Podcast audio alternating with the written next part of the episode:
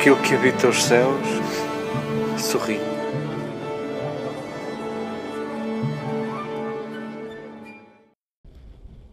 Queridas irmãs, queridas amigas, saboreamos estes textos que, que nos dão pistas, uh, lembrando que talvez não precisemos de muitas razões para nos olharmos como próximos, para nos olharmos como cuidadores uns dos outros. Os textos que nos foram servidos, um, se eu tivesse que escolher um, uma linha que pode cozê-los, um fio condutor, eu diria que todos os textos que nos foram servidos nos falam de escolhas, de necessidade de escolher, de querer escolher acertadamente, uh, encontrarmos ferramentas para escolhermos melhor, para escolhermos bem. Uh, todos os textos nos falam de escolhas e da necessidade de escolher. Antes de, antes de começar a servi-los e a saboreá-los e a, a dissecá-los, um, sintamos segredar no coração a voz do nosso amado, a voz do nosso Jesus, que nos diz: calma, uh, respira fundo, eu escolhi-te a ti. Tu já és escolhida, tu já és escolhido. Estes textos não são para nos meterem medo, não são para nos, para nos angustiarem, são, porventura, um estímulo a, a escolhermos acertadamente e a revermos as nossas escolhas e a treinarmos o modo como escolhemos. Sim, pode ser um estímulo, não é de maneira nenhuma para nos bloquearmos, não é para nos deprimirmos com estes textos. Tu já és escolhida, tu és o meu escolhido. Sintamos que esta é também uma chave de leitura, porventura a mais importante. E depois desta conclusão, uh, olhemos os textos novamente e saboreemos com esta certeza de sermos amados, de sermos escolhidos. O, o autor da primeira leitura, naquele condensado de, de pérolas de sabedoria, uh, ele próprio dá conta desta, desta nossa vontade, desta nossa ansiedade de escolhermos bem. Nós eh, não sabemos bem escolher, eh, ou pelo menos há tantas decisões que tomamos, tantas escolhas que fazemos, que, que, mais tarde nos apercebemos que devíamos ter feito de outra maneira, que podíamos ter feito melhor, podíamos ter feito de, de, modo a incluir outros, de modo a não ser só o meu conforto a prevalecer. Uh, este autor dá voz uh, aos nossos desabafos, dá voz aos nossos lamentos. Pudesse eu ver melhor, pudesse eu ver como eu imagino que Deus veja. Ele escolhe melhor que nós, ele escolhe melhor que eu. Que bom seria que eu visse como ele vê. Que bom seria que eu visse por dentro, como ele vê por dentro. Que bom seria se eu pudesse conhecer melhor. E neste desabafo do autor da primeira leitura está, porventura, reside hum, a nossa capacidade de, de revermos as nossas escolhas, de revermos os critérios com que escolhemos. É isso que Jesus pede aos seus discípulos.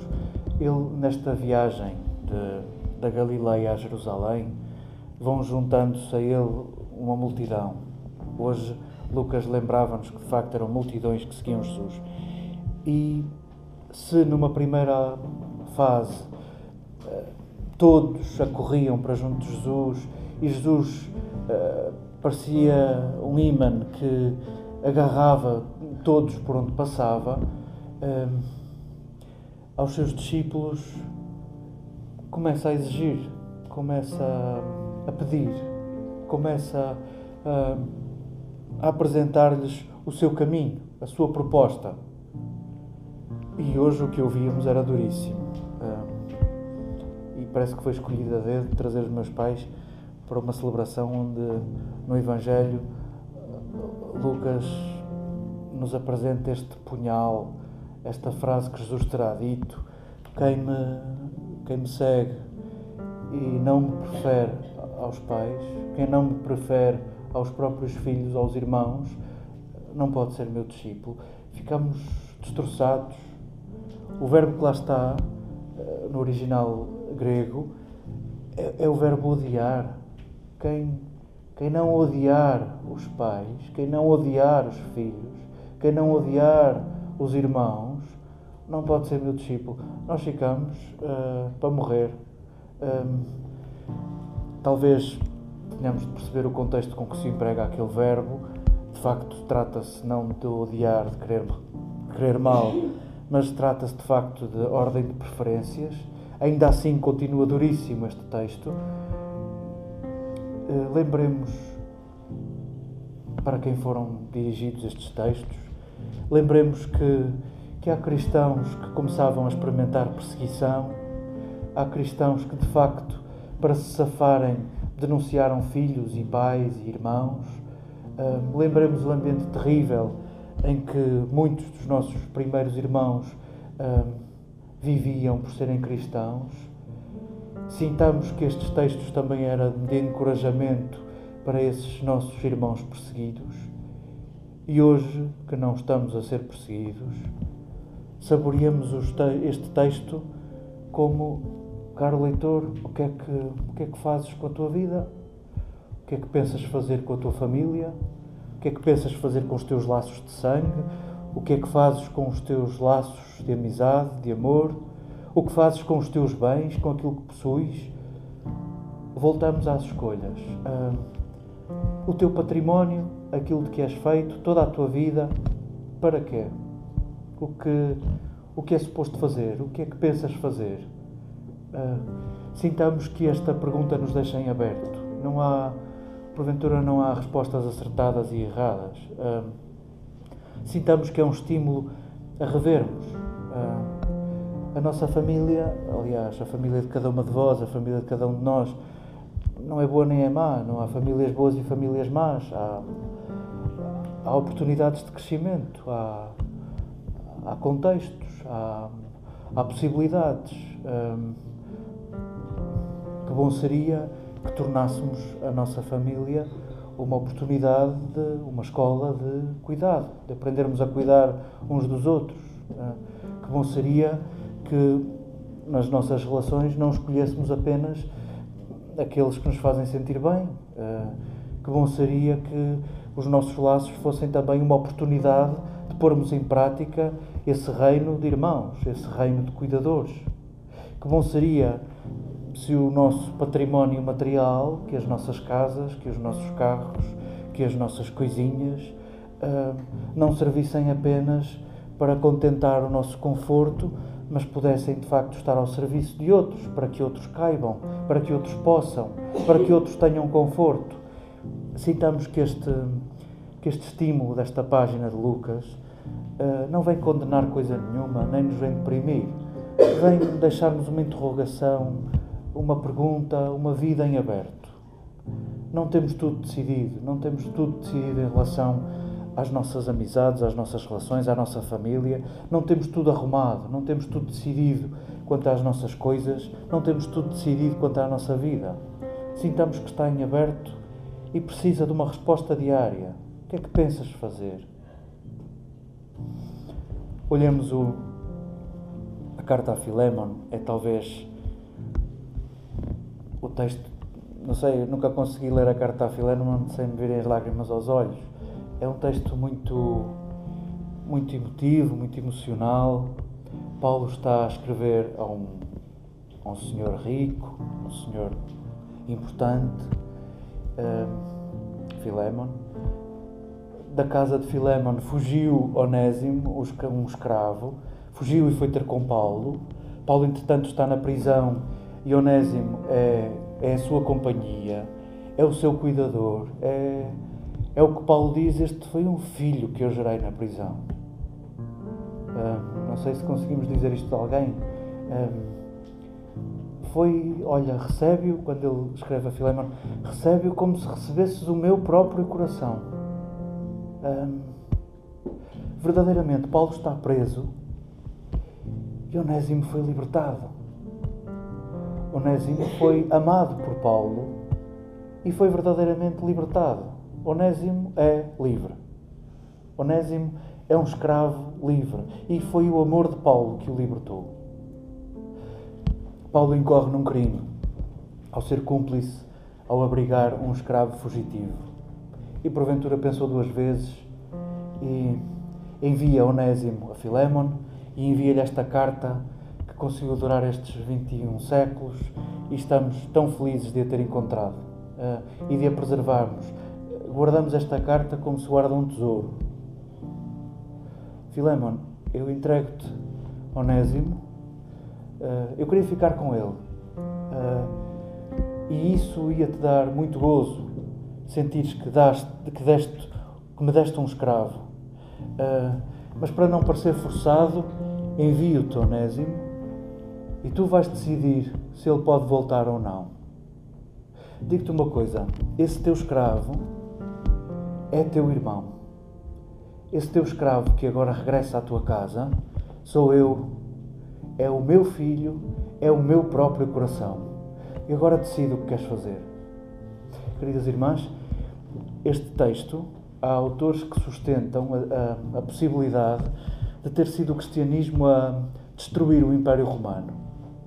E, de facto, não há império nenhum que se construa com irmãos. Aliás, nem sei se há democracia alguma que se construa com semelhantes e com irmãos. Precisamos sempre de uns que são mais e de outros que são menos é, é, infelizmente, talvez que o diga assim, mas é uma constatação. Uh, e quanto mais desigualdades, porventura, mais se sustentam os nossos estilos de vida, os nossos sistemas políticos e económicos. Um império só se mantém com gente muito pobre e com gente muito rica. Um império só se mantém com gente que tem direitos e com gente que só tem deveres. Uh, não há império nenhum que não tenha uma boa base de escravatura. E esta subversão cristã de chamar aos escravos irmãos, de chamar aos estrangeiros irmãos, de entre homens e mulheres se cuidarem e se olharem como irmãos, entre cidadãos e estrangeiros, entre escravos e homens livres, esta confusão, esta baralhação, autores há que responsabilizam o cristianismo como destruidor do Império Romano, ou mesmo é dizer, como destruidor de todos os esquemas tiranos. Sintamos, nós não sabemos o final desta história, não sabemos o que é que Filemon fez. Sintamos isto que está a acontecer agora no nosso coração. Uh, se eu fosse Filemon, o que é que eu responderia a Paulo? Possivelmente todos nós faríamos melhor. Todos nós diríamos: Paulo, desculpa, claro, tens toda a razão Uh, Onésimo é também o meu irmão, é também o meu coração, recebe-o. Uh, quero que seja teu como ele se descobriu ser teu. Uh, porventura é isso que nos assalta nesta hora. Bravo, talvez seja essa a intenção de guardarmos esta carta. Respondamos a esta carta. Uh, e ao responder esta carta, olhemos uns aos outros, uh, sem razão nenhuma de termos escravos entre nós sem razão nenhuma de termos uns que são menos entre nós. Eu escolhi-te. Sintamos Jesus segredar-nos ao ouvido. Eu escolhi-te. Eu escolhi-te inteiro. Eu, eu escolhi-te assim como tu és. Ainda que sintas vergonha aqui ou ali, do modo como és ou como fazes. Eu escolhi-te. Eu escolhi-te sempre para sempre, desde sempre. Eu escolhi-te como tu és. Eu escolhi-te inteiro. E sintamos que as nossas escolhas são escolher Jesus. E porventura escolhemos Jesus naqueles que não têm com que retribuir-nos. Escolhemos Jesus naqueles que aparentemente não são dos nossos. Escolhemos Jesus nos últimos. Foram as escolhas dele que atravessam a história e que chegam até ti e te salvam.